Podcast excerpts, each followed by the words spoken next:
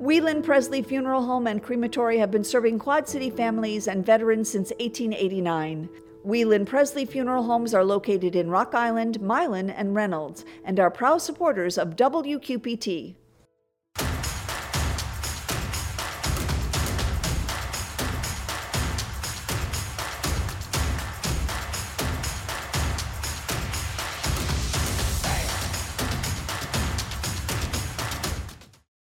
Alternatives is a proud supporter of WQPT and has been serving our community for 40 years. Alternatives provides professional guidance to maintain independence and quality of life for older adults and adults with disabilities. A Western Illinois lawmaker is to take over a major position of power in the state legislature. We have an extended interview with the new Republican Minority Leader, Representative Tony McCombie, on the cities.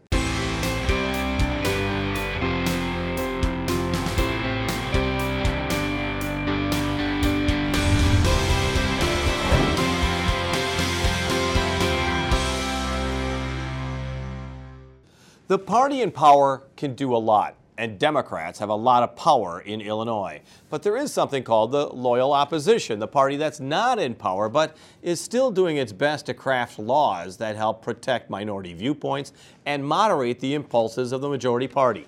Republicans have selected Savannah Republican Tony McCombie to be the new minority leader in the House. It is an important position and could bring benefits with it to northwestern Illinois. The new House Minority Leader sat down with us to talk about her priorities now that the legislature is in session.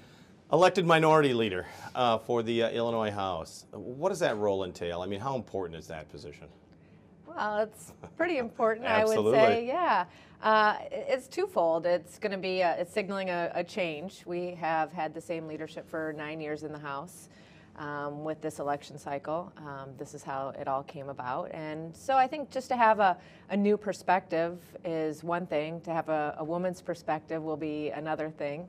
Uh, and it's it, it's it's time. It's time for us to try something different. I did want to point out the obvious is that it is you know a, a, woman that's in this leadership role is not something we've necessarily seen that often in Illinois politics in the legislature. Not in the House. We did have um, in the Senate side Christine uh, mm-hmm. Uh, so she she was there, but there hasn't been a, a female uh, Dem or Republican. So yeah, that definitely is new. The other thing is the geography, of course. You're going to be in a powerful position representing Northwest Illinois. What do you see that as an impact? Well, uh, my location has always been a challenge for where I live. I remember when I first ran for state rep, they're like, well, somebody from the smallest, most, most northern part can't win this district. Mm-hmm. Uh, and so because of the quad city the, factor. Yeah, and, and, yeah. Yep. And just how do you get around your district, right, mm-hmm. when you're at the most northern part? Now with the new map, I'm at the most western part to serve the 89th district. So I'm like, ah, that's I'm used to that. I'm used to that travel time, four counties to seven. Well, now um, it's funny because you see articles and it says, you know, we haven't had a downstater um, in this position, male or female. Right. Uh, so, you know, it, how is that going to work? What's the perspective? I'm putting on some serious miles for sure. Uh, I used to uh, say I'm going to Springfield and I'd visit on my way through my district. Now I'm on my way to Chicago visiting my district that way. So it all it all ends up working out. Uh, to go down south, I think, is a hardship for anybody, whether you live anywhere in the state, because our state is so huge. Right. So I'll just be a good manager of my time and make sure to meet as many people as I can. But I'm just thinking, like, as a minority leader, there's a certain uh, there's responsibilities, of course, and there's there's added power, and you're going to do it from the perspective of a Northern Illinois lawmaker, um, and, and and you're also going to represent with a stronger voice the needs of this area. Yeah, I think uh, sometimes our we have some you know, in our rural areas where um, we don't overthink things. I don't want to say it's a a difference of common sense, but I, I think we just look at things through a different yeah. light. Um, we don't try to find ways to say no, we try to find ways to make things happen. But the power center for the Republican Party, in a lot of ways, was those collar counties around uh, Chicago. And now we're, uh, and then a, vast majority, of course, of central and southern uh, Illinois, but the mm-hmm. power always seemed to be in the Chicago area. Mm-hmm. D- is this good to have broken this? Well, the map certainly didn't help. Uh, the geographic layout for the suburbs for sure. Uh, I mean, DuPage County has been horrible, but people have also been migrating out of the city and going mm-hmm. into the suburbs. So um, they're bringing their politics with. So that does make some some changes there. You know, I I think it is time for us to, well, it's long overdue time. We have folks in the suburbs. Um, they need to know that they have a choice, and uh, when you're outspent 20 to one in an election cycle, it's hard to sell any brand with, with that kind of um, money being spent. So it's going to take a lot of work. Uh, you know, we are uh, for you know working people, working class. We want to serve the most vulnerable with good programs. Uh, they just need to know there is a choice, and it, that's long overdue too, because a lot of folks just go right down the ticket, and that shouldn't be that way.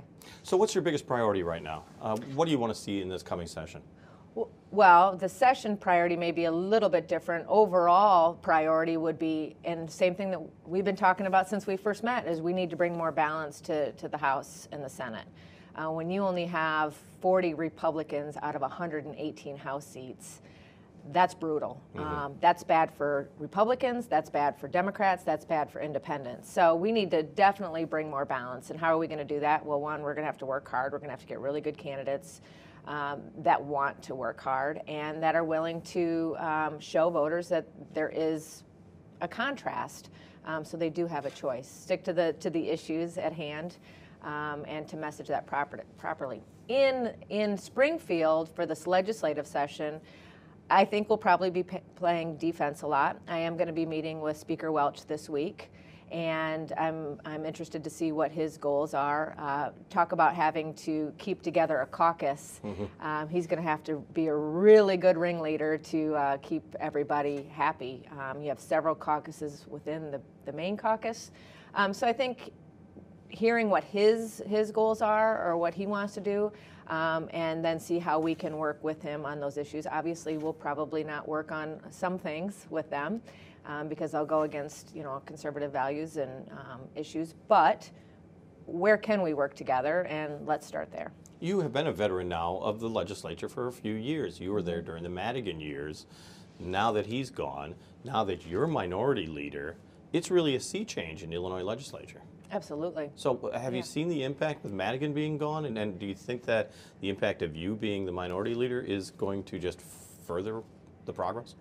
I think anybody that's down there would say with Madigan gone, there's not that control mm-hmm. um, for his for his caucus, for our process as a whole in the in the House. Uh, you can certainly tell that um, a, a, lack of organization. Um, yeah, there's there's some issues there, but that also could be because of their numbers increasing. You know, you have more people to manage. Uh, I don't know, but I don't think Madigan would have drawn a map like this too many people to, to put together.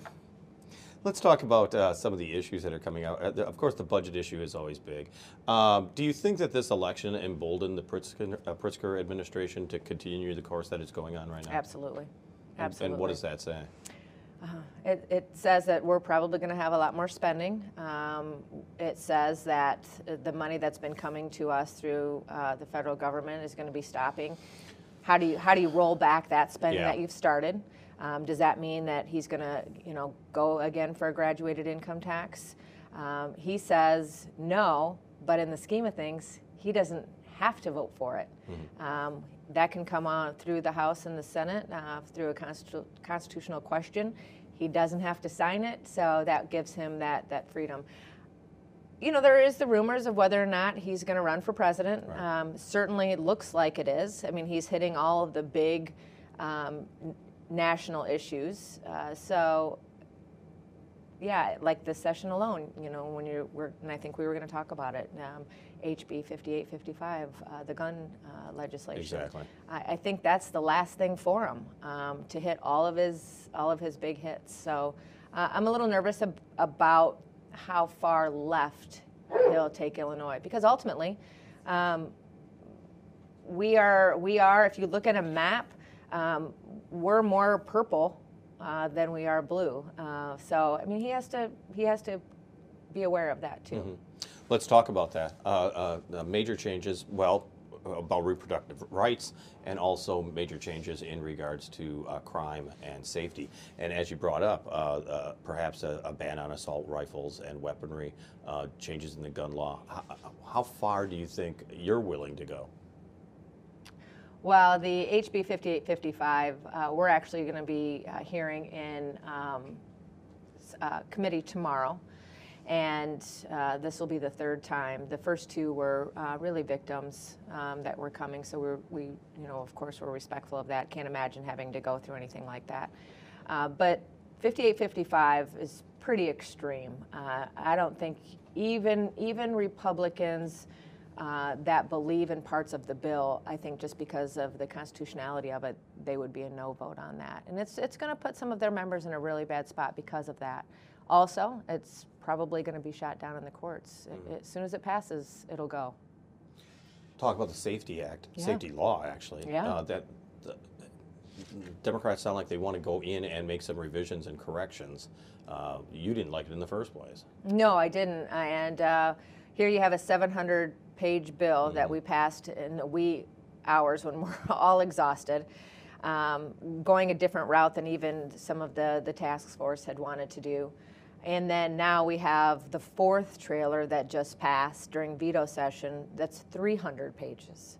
So, I mean, just common sense tells you you have a 700 page bill and then you have to have a 300 page fix, mm-hmm. right? And even during questioning, when I questioned um, the sponsor, um, about uh, uh, uh, having victims go before um, um, their assailants, whether, you know, who knows what it is, rape, domestic violence, within 48 hours to have to go and face the person that just destroyed your life. Uh, is really an inappropriate, um, and I don't think was the intent. But I brought that up, and I'm like, why are we? You don't think that's appropriate? And they said no um, well, this is the fourth fix. Why are we not fixing that piece? Mm-hmm. So there's definitely things we're going to have to fix. It's, we're hearing from our counties already. Um, what does weekend court mean? What does that mean for costs? You know, that's going to be increase in property taxes. That's going to be there, there's no funding on that part of it. Um, there's not enough funding in the grant for uh, law enforcement. So we have a we have a lot to do, and I'm afraid um, when the data starts coming in and when crimes uh, increase um, we're going to see some changes again. But when you're talking about seeing some changes in this area, um, you're going to need to work with uh, Republicans, um, and it sounds like Democrats don't necessarily need to do that. Oh no, they don't. And uh, we actually brought that up. We're like, so in, in the House today, we have uh, Leader Jim Durkin and Representative Patrick Windhorst, who mm-hmm. are probably the most knowledgeable in the House. And when they're not asked to be at the table to even give input, regardless of how they vote.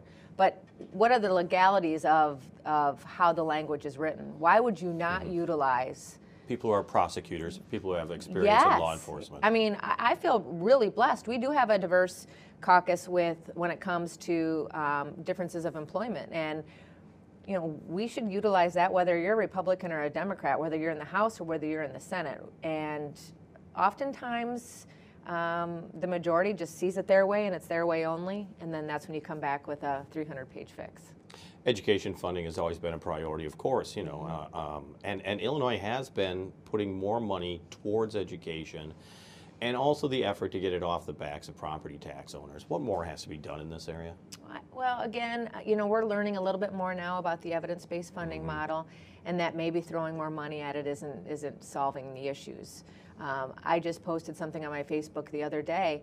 Uh, several small communities, uh, Savannah being one of West Carroll being one of them, uh, all around are having their hearings to raise their taxes, their tax rate. So it's not it's not fixing that problem, that's for sure.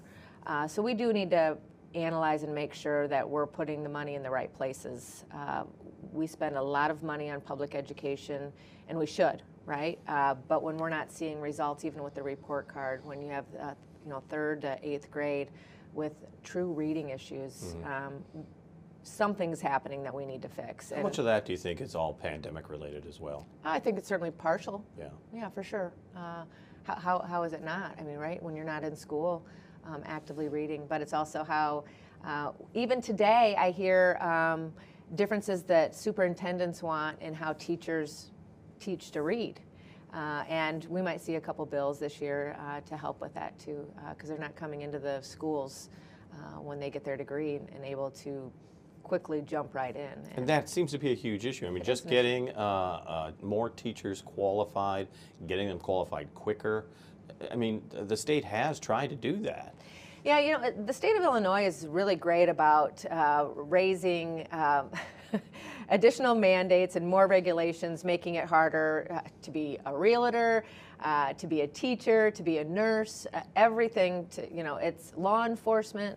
Uh, and, and then you end up rolling it back. And it's always on, on the idea of, of making the profession better and making mm-hmm. it stronger, but oftentimes it has a reverse effect. How do you correct that? reverse it. Exactly. But it, it seems like uh, talking to you is that the, the, the, real reality is that we can't do anything. We just don't have enough members. Um, well, we but, don't but, have but enough for a the, vote. You can be the loyal opposition if you're allowed to have a say, like you said at the table, just that your viewpoint could be heard and constructive criticism is not bad. Absolutely. And, and people always say, you know, the Republicans in Illinois or Republicans in the nation are the party of no. I, I don't want us to be the party of no. I want us to be the, uh, the party of problem solvers.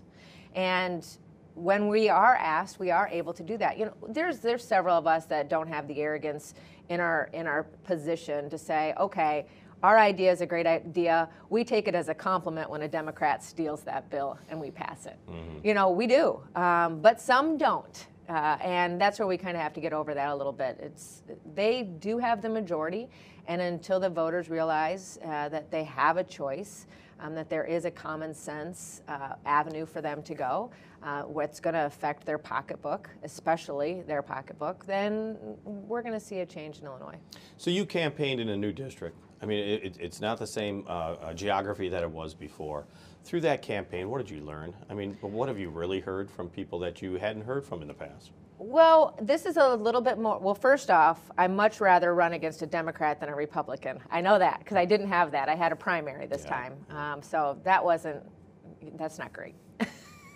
Not that I, you know, I appreciated, you know, but everybody should have a choice, and that's the yeah. other thing about the maps. When they're not drawn to have a choice, that's bad for the voters too. But um, back to the the question it's really uh, more of a, um, there's a lot more farms, that's for sure. Because I was going to ask you about rural issues. My largest city, I believe, is uh, Genoa, and it's like 5,000 people. That's mm-hmm. my biggest city. So uh, it, it, will definitely be di- different, but I also understand it. I come from a small community where our main street is, is has vacancies. We have all the infrastructure issues.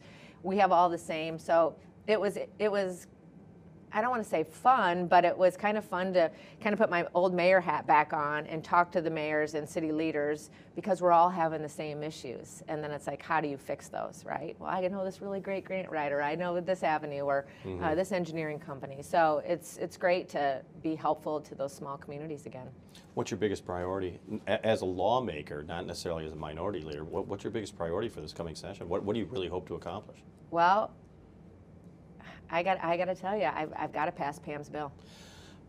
Every time we talk to you, you mention it, and for good reason. And, yeah. and we always talk about this. This why does this not uh, pass? Why does this not get through the legislature? So, so tell me about the latest progress on that. Well, we did get it past the House, yeah. uh, and then it stalled in the Senate, mm-hmm. and then unfortunately, Deidre Silas was murdered in Springfield, um, and then. There was a renewed attention. There was, and there was uh, two Democrats wanting to carry it, uh, one in the Senate and one in the House, and they changed it just a little bit, which I was fine with because we could still work on the Department of Aging piece of it, but uh, it never went anywhere. Um, it just stalled again, and it, it, and I don't know why we cannot. Uh, convince the majority party that this is not a penalty enhancement. Um, it is it is the way the law should have been written initially. And let's point out what the law is for those that don't know. it, it is uh, more severe uh, uh, penalties uh, for people who do attack. Uh, in this case, uh, DCFS worker. Yeah, but also there's other workers as well. Yeah, for me, is Department of Aging. So if you're okay. an investigator for senior abuse, you mm-hmm. know those folks are also put in vulnerable positions as well. But the, the law reads: if you're a teacher, if you're a janitor in a school, if you're a fireman, um, for some reason years ago when they changed that law, they they just were forgotten. Department of Aging and DCFS workers. Mm-hmm. It, it, it just was a mistake. So I would call it a very simple cleanup bill. Uh, and they just continue to fight it, and I, and I don't know why. But in this position, if I can't pass that bill, whew, there's going to be some big problems. Yeah, because that seems to be, I mean, with your new prominence and power and this bill that's been languishing for three years, four oh, years? No, since I, it was right after I got elected. So it's, and, and, and shame on, shame on the House and the Senate. I mean, this poor family every year goes through this. Mm-hmm. And um, um, so, yeah, that, that's, that is going to be my personal number one goal. Um, obviously, I'd love to see a better budget, um, a budget that doesn't have a lot of fluff, and certainly one that doesn't have taxes. Do you think there's going to be a huge impact when you're talking about the budget? I mean, you look at Iowa that has done very well, and Illinois that's been able to pay its bills, but it's because of a huge influx of federal mm-hmm. money that, mm-hmm. that isn't going to continue. Yeah, that's right. And the other part of that, with that influx of money, is one, you just delayed paying the UI trust, uh, the unemployment trust fund um, which ended up costing us millions, hundreds of 1000000s mm-hmm. of dollars. When if you just paid the bill on time, it would have saved us, right? Those are the those are the common sense things that people don't talk about. And then and then the governor comes in and you know celebrates um, paying the bill. Well, but you forgot to mention, yeah, it's good that we paid the bill, but if we would have paid it a year ago, Sooner. it would have saved us a ton of money. Um, so so we have to be worried about that. I'm just worried. Uh, even outside of that bill, um, all of the new programs that have started, how do you shut them down now, right? And and where are you going to get that money? Well, the money comes from us, and the if people do migrate out of the state, there's less of us to pay the bill. Um, so what what does that mean? Means our taxes go up regardless. I'm also afraid uh, that they will come back with the graduated income tax fight again, even though the voters were very clear in how they spoke about it. Um, I remember right after Kim Reynolds, uh, uh, she did a um, the rebuttal to the State of the State, mm-hmm. and I and I said uh, State of the Union. State of the Union. Yeah, that's exactly. right. And I and she talked about going to the flat tax mm-hmm. and not uh, not uh, taxing retirement. And I thought. These are the two things Illinois has that Iowa doesn't, and now now we're going to have that issue. And I stood up on the floor and said, before we get started here, if any, I'm, I'm sure you maybe didn't see that piece of it, but let's think about when we're passing legislation to, to put mandates and things on, on residents, what we're doing. Very first bill, Jim, was let's mandate uh, electric car hookups in new builds. Very first one after I said that. Um, so it's just like we, we as legislators and policymakers, have got to think about what is literally best for the residents and that's what's best for advocates. Illinois House Minority Leader, Republican State Representative Tony McCombie. We hope you're enjoying the winter weather that makes January so special. Laura Adams has got some great plans for you if you're ready to go out and about. This is Out and About for January 12th through 20th. Ice Stravaganza, the family friendly outdoor winter event, returns January 13th through 15th at the Freight House and LeClaire Park from 10 to 10 each day. The Mirza Jazz Residency perform a free concert at 7 at the Orpheum Theater in Galesburg featuring Knox College performers along with guest artists and a performance by the Miguel Zenon Quartet. The Music of Friendship, a chamber music concert by musicians from the Clinton Symphony Orchestra, takes place on the 15th at 2 at Zion Lutheran Church in Clinton, and auditions for rock musical Rock of Ages take place at the Black Box Theater on the 14th from 12:30 to 3. Circa 21 opens their newest show, We Will Rock You, on January 18th featuring more than 20 hits by Queen. The Adler Theater hosts Stomp, an unforgettable experience for audiences of all ages on the 19th at 7:30. The Bucktown Revue takes the stage at Davenport Junior Theater on the 20th at 7. Guests include Tobin Kirk, folk group The Carefree Highwaymen, and others. The Nightcaps Improv Comedy Troupe presents Shots and Giggles at the Speakeasy in Rock Island. Their next show is the 14th at 8, while Comedy Sports perform at the Spotlight on Fridays and Saturdays. Mike Conrad and the Iowa Jazz Composers Orchestra perform at Rivermont on the 15th from 5 to 7. For more information, visit wqpt.org. Thank you, Laura. Mo Carter has been hitting the stages around the cities these days, and you can catch her at Steventon's, Faithful Pilot, Front Street Tap Room, and other venues. We caught up with her when she played one of her originals on the stage of Moline's Black Box Theater. So here's Mo Carter with Crumbled. Your brilliance. Hey.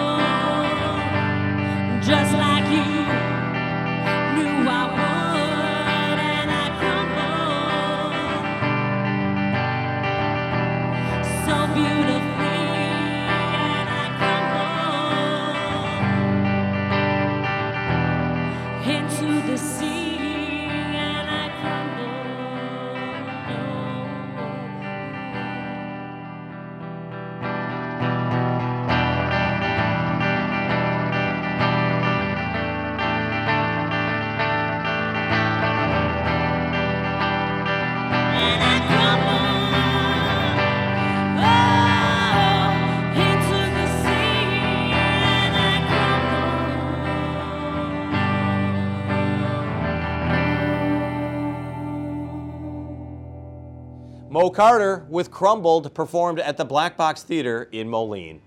On the air, on the radio, on the web, on your mobile device, and streaming on your computer, thanks for taking some time to join us as we talk about the issues on the cities.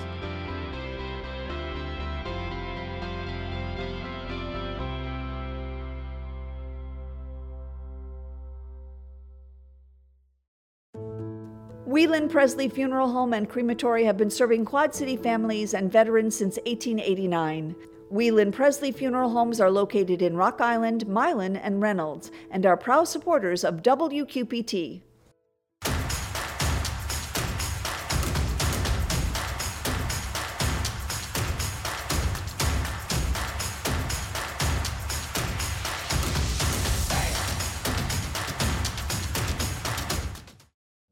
Alternatives is a proud supporter of WQPT and has been serving our community for 40 years. Alternatives provides professional guidance to maintain independence and quality of life for older adults and adults with disabilities.